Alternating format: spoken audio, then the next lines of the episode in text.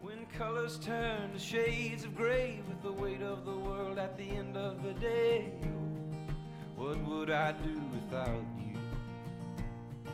A decade goes by without a warning, and there's still a kindness in your eye. Amidst the questions and the worry, a piece of my... Good morning, Mission View Church. If you got your Bible apps or your Bibles, go with me to Colossians chapter 3. Colossians, the third chapter. Saturday, September 6th of last fall, I saved my marriage. It was a day that college football had just hit its second week. I love college football. It was a day that we were invited to a function that I hate, not because I have anything against the people that are there. It's just I despise weddings. They bore me to tears, and it's just a miserable experience. And we were invited to my wife's coworker's wedding, and she is an incredible woman, and we both love her and her fiance very much, but I would just rather send a gift and sit at home and watch football. And it was also, the fall is just starting, so there's a lot of work to be done. So I talked to Brooke about maybe me not accompanying her, who happened to be 36 weeks pregnant at the time, to Cleveland to attend this wedding. And she told me that would be okay. But it was one of those, that would be okay, and really what she meant is that would be anything but okay, and I will kill you if you don't do this. And so we went to Cleveland, and just so happens my roommate from college, he lives in Cleveland, and he happened to just text me, and he said, "Hey, what are you doing today?" I'm like, "Well, I'm already in Cleveland. The reception's in Akron. Let's just hang out." And so we start texting during the wedding about how we're going to hang out in between the wedding and the reception. And after the wedding's over, I grab my wife's hand, and she shows me that her ankles are swollen. She's 36 weeks pregnant, and we've got a few hours to kill in between when the wedding was over and when the reception started. And I just held her hand. I'm like, "Baby, I've got great news." And she's like, "What is that?" And I'm like, "Oh, we're going to go hang out with Ben and Dan, one of my other friends from college. He's in town." And she said, "We're going to go what?" And I said, "Yeah, us. You know, we're going to go. It'll let us take off our, let me take off my suit for just a little bit. Let me get relaxed. And you'll be able just to sit down on the couch and spread out a little bit and watch football with us, and we'll eat. Ben's going to fire up the grill. It's going to be just an incredible time." And she looked at me, and she said, "What are you thinking?" And I said, "I'm thinking this is going to be a great afternoon after all." And she said, "Fine." And I said, "All right, Ben, we're on our way." And I hung up the phone. And she looked at me, and she said, "What are you doing?" And I said, "You just said it was fine." She said, "I didn't mean it was fine." So why didn't you tell me you didn't mean it was fine? If you said fine, I thought it was fine. She's like, "I don't want to go over to his house. I don't feel good. I'm tired. I'm hungry." I'm like, perfect solution. Ben has a couch. He's got a guest room. He's firing up the grill. Everybody wins. And I started to drive to Ben's house. And then I turned and instead drove home. And I called Ben. I'm like, "Hey, man, I'd love to come over and hang out with you and Dan, but it's just not going to work today." And so we drove from Cleveland back to our home in North Canton. Even though the reception was in West Akron just a few hours later, and I reminded her of the price of gasoline every mile along the journey, pretty much. She took a nap. She got up. We went to the reception. And all along the way, I reminded her, we've got to be out of here at 7:45 because the Buckeyes are playing at 8, and they're playing against Virginia Tech. And she's like, we're not going to rush it. I'm like, let's just try. And by the grace of God, we didn't make it out of that reception anywhere near 8 o'clock. And it's just because God was looking out for me, because the Buckeyes played like crap that night. They looked terrible. And I missed that game because we were at that reception until 11 o'clock. And we drove home. And I want you to know, I saved my marriage that day. It's one of those times I got it right. It doesn't happen all that often. But I saved my marriage that day. Not in that if I would have gone to Ben, my wife would have divorced me. Not in that if we would have just hung out in Akron, our relationship would have ended. Not in that if I would have drug her out of that reception 3.5 hours earlier than we left like I wanted to. She would have thrown in the towel. Not in that sense did I save my marriage. But in another sense, I did. You see, I meet with couples all the time. All too frequently, quite frankly. And it's too late. They've already thrown in the towel. And at that point in time, they're willing to do anything. They're willing to try anything. They're willing to go through any great effort to try to save their relationship. They're willing to make the sacrifice at that point. The problem is, it's too late. It's too late. And so, when you set aside your dream agenda for the day to exalt your spouses, you save your relationship. When you decide, I'm not going to order pizza, even though the only thing I want to eat tonight is pizza, and we're really by this close place, and they've got the best pizza ever. You can just see, oh, it's incredible. And your spouse is like, let's eat healthy. And you're like, great, grilled chicken and a Cliff Bar, awesome dinner. You're saving your relationship. When Lifetime Movie Network has the 11th movie in a row of the woman who snapped and murdered her husband, and you're just like, yes, I can't wait to watch this. And your husband's like, honey, the big game's on. And you begrudgingly say, all right, we can spend the next 3.5 hours watching this. You just saved the relationship. This morning, we're going to look at Colossians 3.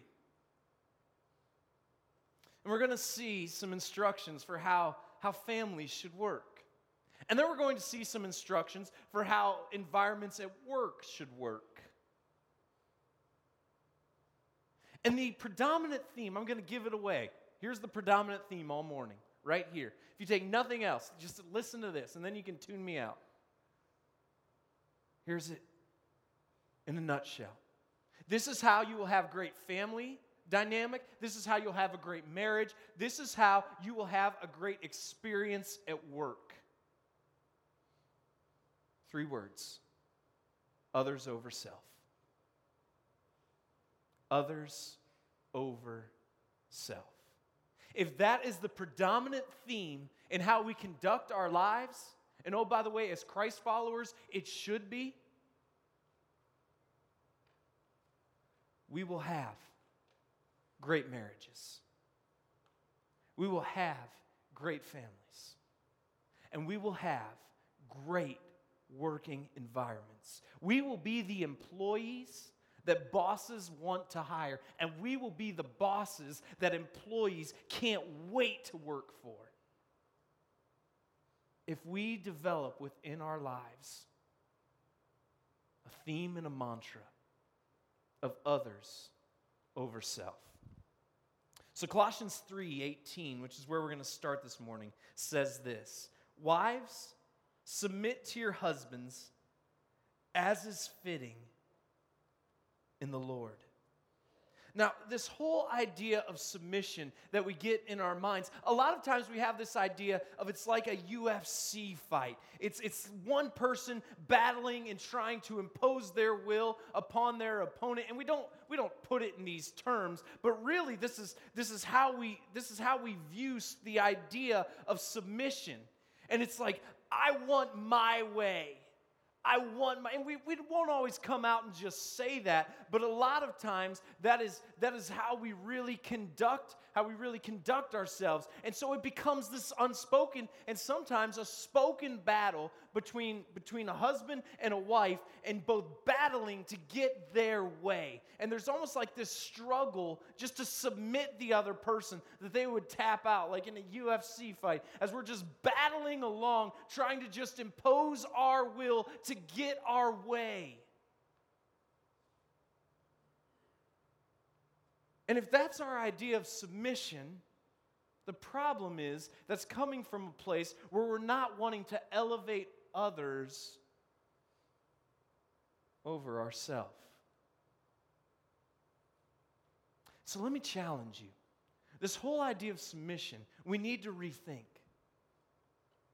1 Corinthians 11:3 says this, "But I want you to understand that the head of every man is Christ. The head of a wife is her husband, and the head of Christ is God." What an incredible dynamic. What an incredible dynamic that's put into play here. This is not saying that Jesus is any less God than God the Father. That's not the idea here. The idea here is even within the Trinity, there are clearly defined roles: God the Father, God the Son, and God the Holy Spirit.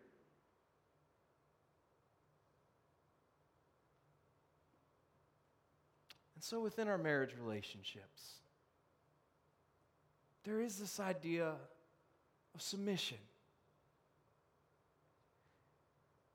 In an immaturity, in a lack of understanding, in just difficulty, or in just the case of guys being a jerk. They view this not as a relationship which exists within the Godhead, but they view this as a struggle for control. Like you would see in a fight. To impose their will, to impose their way. And this idea of submission in our culture, it's looked down upon. Because it's almost like, I am less of a person if I will submit, because of the bad examples that others have set. Because our culture just gives us tons of ideas and advice that goes contrary to God's word and is terrible. But the challenge is this: let us view submission within our relationships in the same way that God views submission and happens within the Godhead. That Jesus submits his will to the Father. Wives, submit to your husbands as is fitting in the Lord. And there's the qualifier.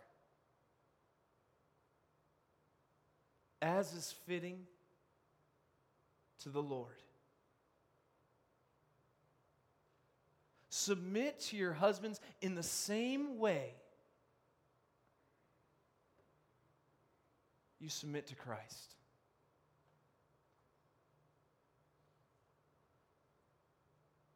Notice there's not a qualifier here. Submit if your husband isn't a jerk. No, he's going to miss it. He's going to fail you. The account you will give to God is how you respond. I want to challenge you. Look to the picture of God, not culture.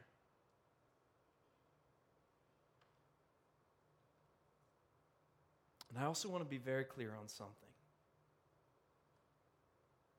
Because some people will masquerade in a church. Some people would say that they're Christ followers when they're anything but. And their conduct certainly does not live up to the requirements that Scripture sets forth. And so let me be very clear. In this idea of submission, never confuse it. Never confuse this idea for submission as an allowance for you being taken advantage of.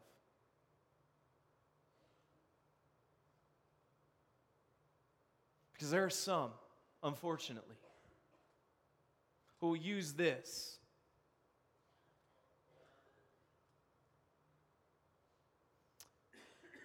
and they would look at their wife and they would abuse her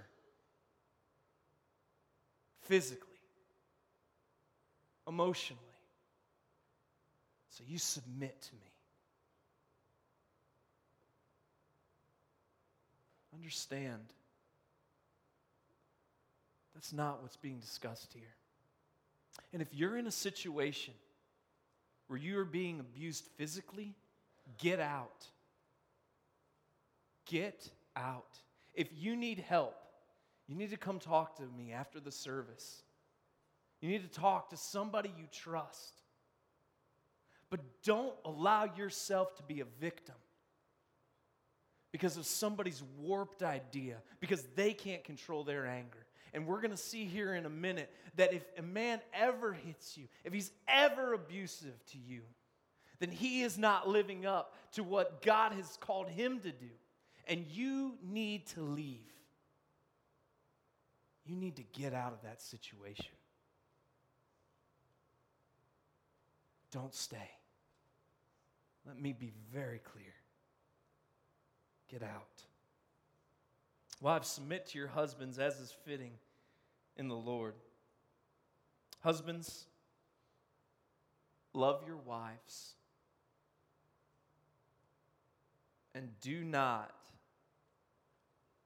be harsh with them. This seems so easy. Husbands, love your wives. It seems incredibly easy, but we know that falling in love, that's what's easy. Staying in love is incredibly hard. And so we fall in love and everything's great. And it should be. You're putting your best foot forward.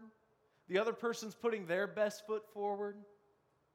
We're starting to form a connection with somebody new, and we're discovering all the incredible things about them, and we're starting to discover some things about them that drive us crazy, but in our minds we're like, we can fix that, or we'll minimize that, or we'll work through that. Nobody's a finished product. Let's just give it some time.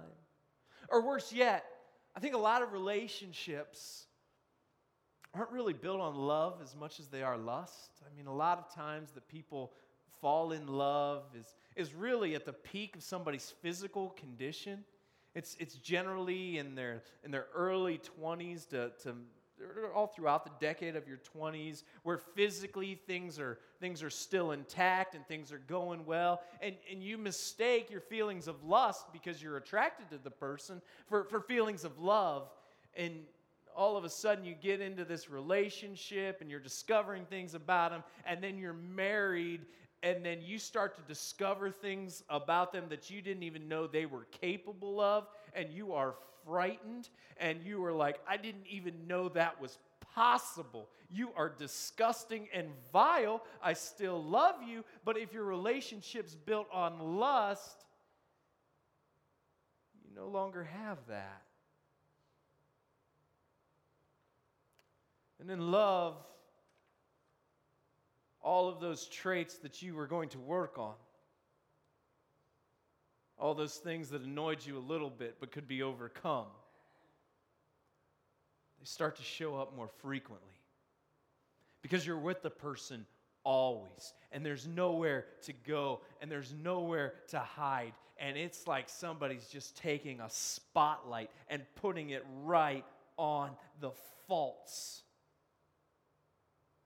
you have. And we all struggle with selfishness. It just matters how we cloak it. And there it is. marriage is hard. It's incredibly rewarding, but it's incredibly difficult as well.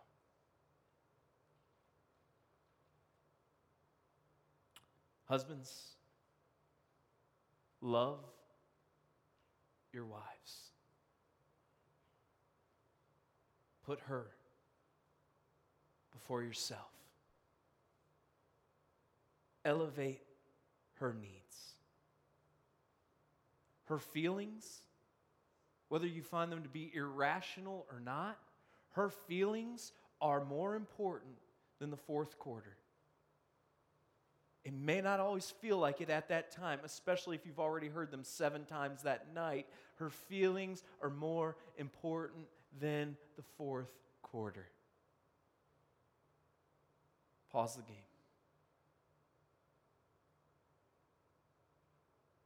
Don't be harsh. Love. Elevate her over yourself. Husbands, love your wives. Do not be harsh with them. Children, obey your parents in everything, for this pleases the Lord. Fathers, do not provoke your children, lest they become discouraged. So children are to obey, which is great when it happens and infuriating when it doesn't. And fathers, do not provoke your children lest they become discouraged. Parents are so incredibly important. So incredibly important. And I'm not trying to diminish the role of moms here at all, but just for a minute, I want to talk to you dads. I want to talk to you just for a minute. See, because we have an incredible responsibility for those of us who are fathers. Our responsibility is to model for our children God. Just let that soak in for a minute. Our responsibility is to model for our children God. So dads, value your relationship with your kids. Value your relationship with your kids.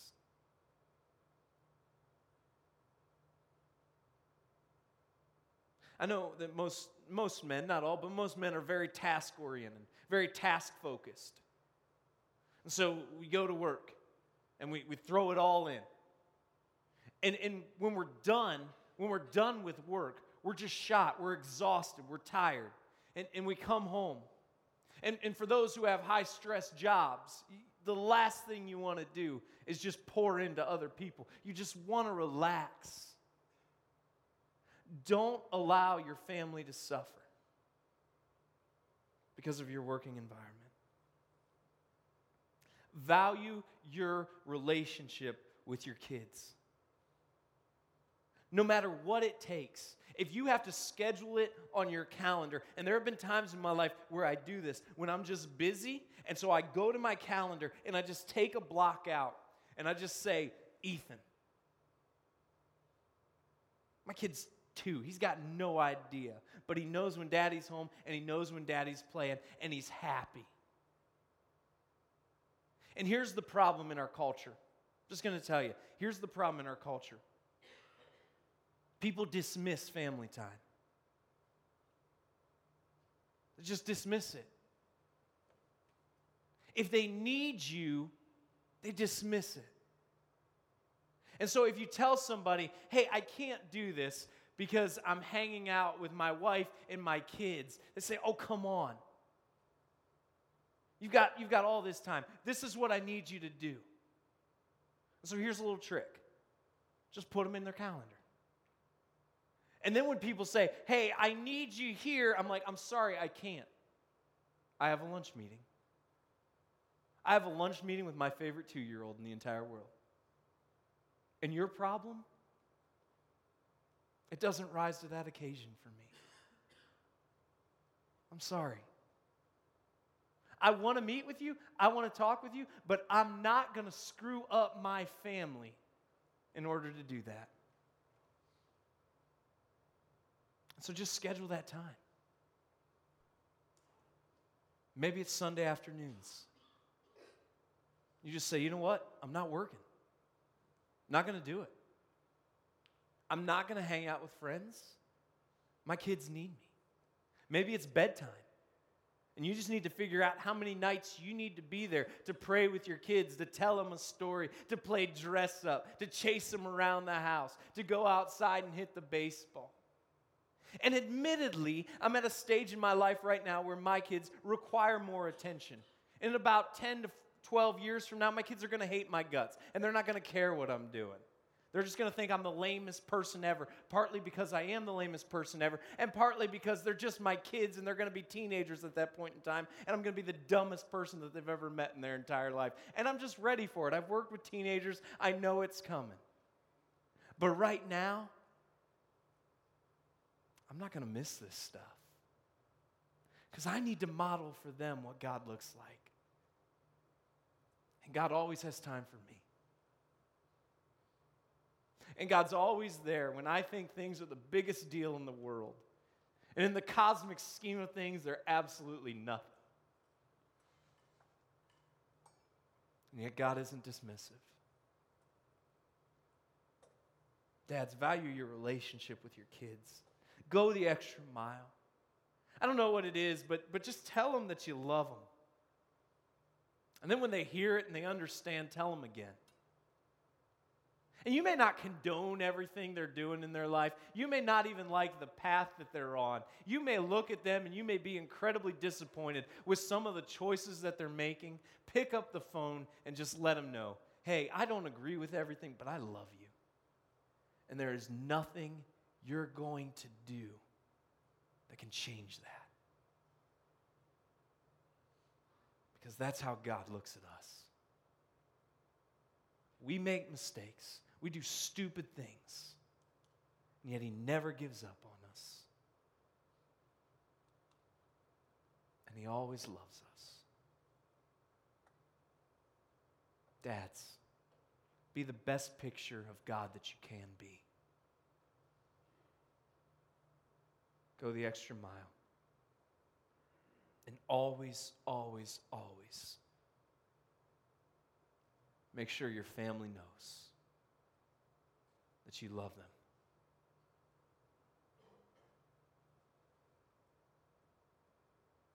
Bondservants, obey everything, those who are your earthly masters.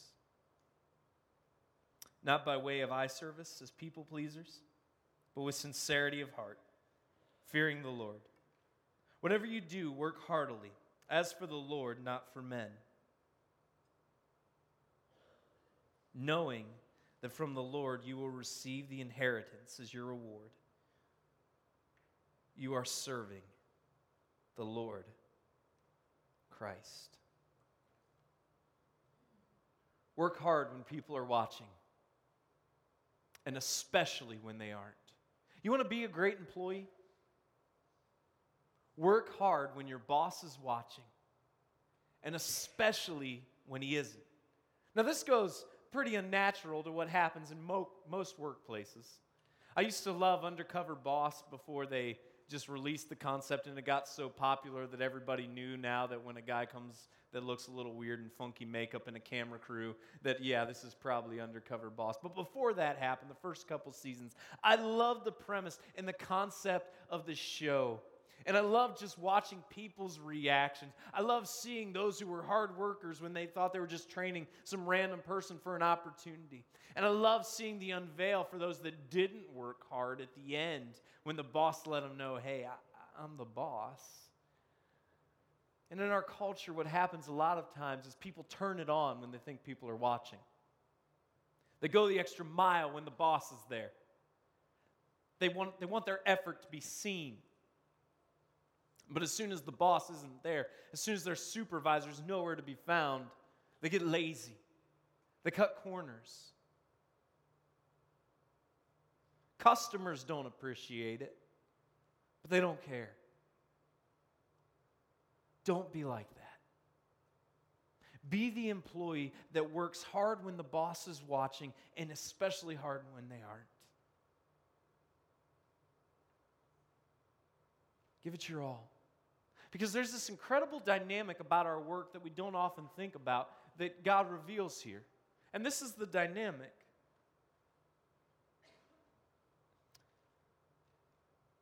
Whatever you do, work heartily as for the Lord, not for men. Knowing that from the Lord you will receive the inheritance as your reward. You are serving Christ the Lord.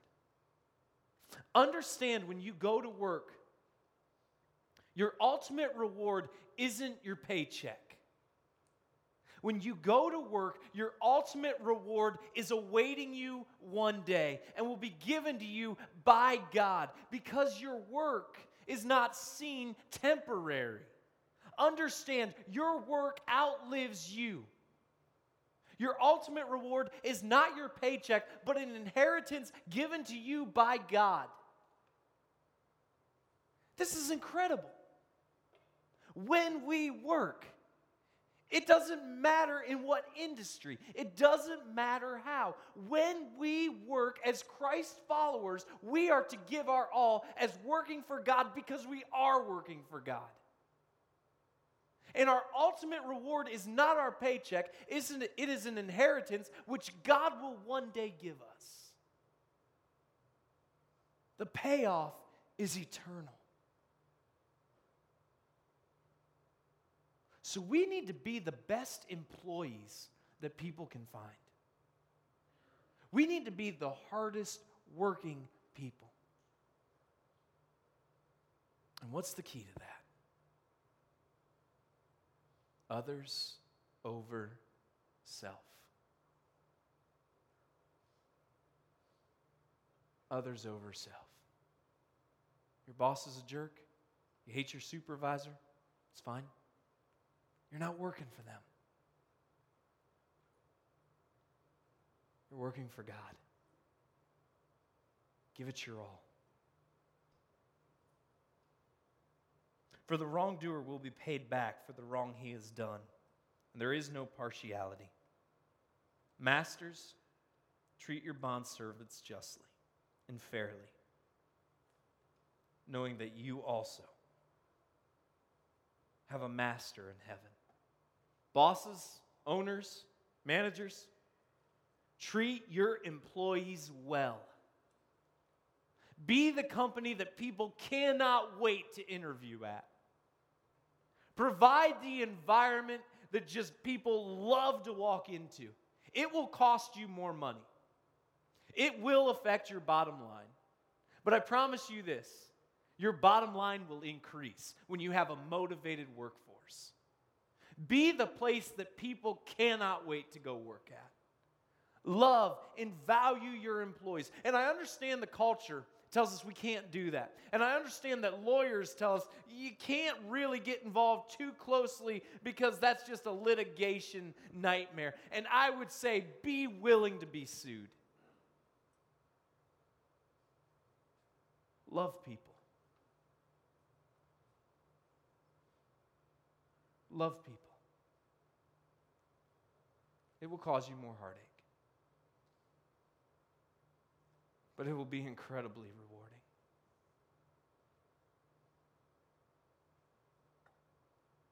Be the place that people want to go. Be the place that really pours into people's lives. Be the place that challenges people to grow. Be the place that gives honest feedback.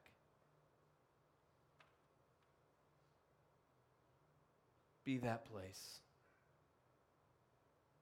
Be the place that really speaks into people. Not scared of being sued. But just love and value people.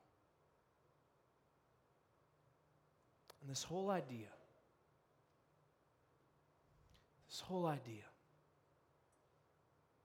is to put others over ourselves. So wives, when you see something one way and your husband disagrees, others over self. Husbands, when your wife has needs and you're tired or just sick of listening, just shut up and listen. Others over self. When you're exhausted, you've got nothing left to give, and your kid just wants to play hide and seek, just get out of the chair. Others over self. When you go to the place where you work, and you're underappreciated and underpaid, and your bosses take you for granted, and nobody's around to know if you're going to mail it in, you give it your all, and you work hard. Others over self. When you interview that person for a job they don't ultimately get, and they ask you why, give them some honest feedback. Don't worry about being sued, because it's going to help them grow. Others over self.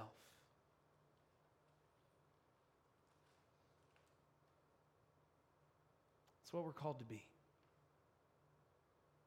And if we elevate others over ourselves, we will be the wives and husbands that people are lucky to have. We'll have the family that won't be perfect, but will be a picture of God's love. And we'll find fulfillment in our work, not because of our boss or our manager, but because we understand we're working for God. And when we put others over ourselves, we'll create the type of dynamic opportunity employees can't wait to work at, because we put them above ourselves. And that's what we're called to do.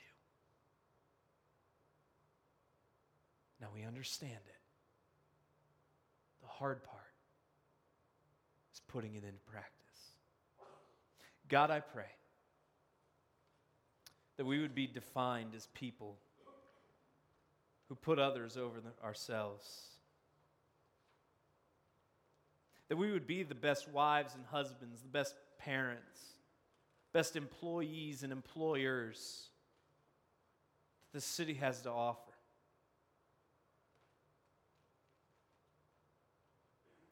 God, I pray that we would just live this out.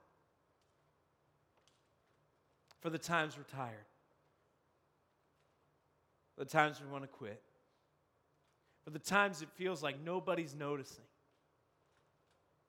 and nobody's appreciating it, for the times when we're being advised to do something differently,